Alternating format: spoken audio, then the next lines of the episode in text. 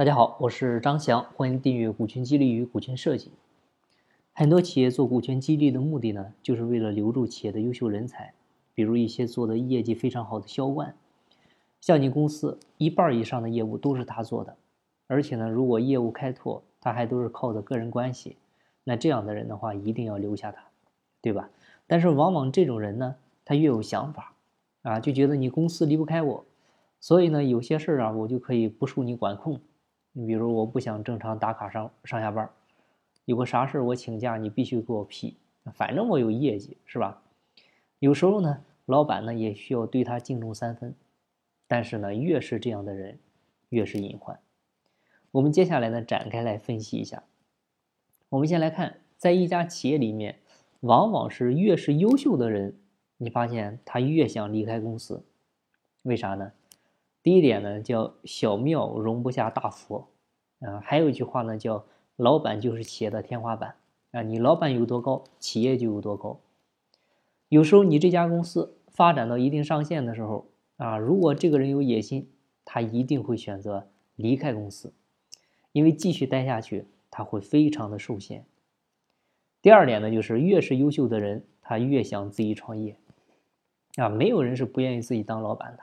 他现在苦于在这里给你打工，那个只是因为时机还不成熟，或者他个人条件不具备。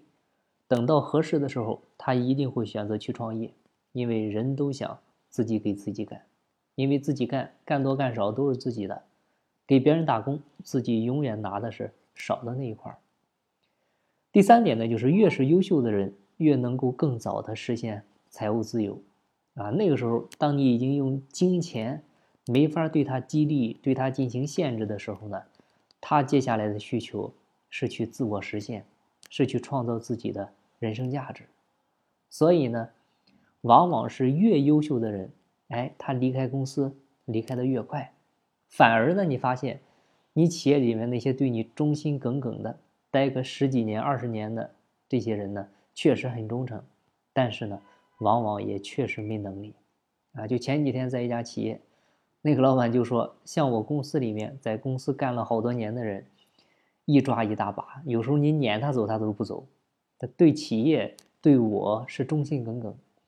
但是这些人呢，他不是我想做股权激励的人，反而是那些很有个性的人、有能力的人、天天喊着走的人，而且是不服管的那些人。老板是越想留住他们。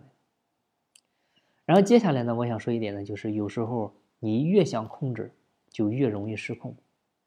第一个呢，就是人都有逆反心理，啊，尤其是那些能人。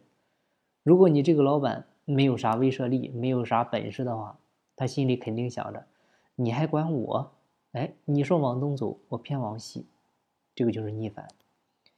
第二点呢，就是人越优秀呢，越容易自我，越不想被控制，啊，他心想，你老板的能力跟我差个十好几倍呢，对吧？你懂啥？你还在这提意见？我没好意思说你就不错了。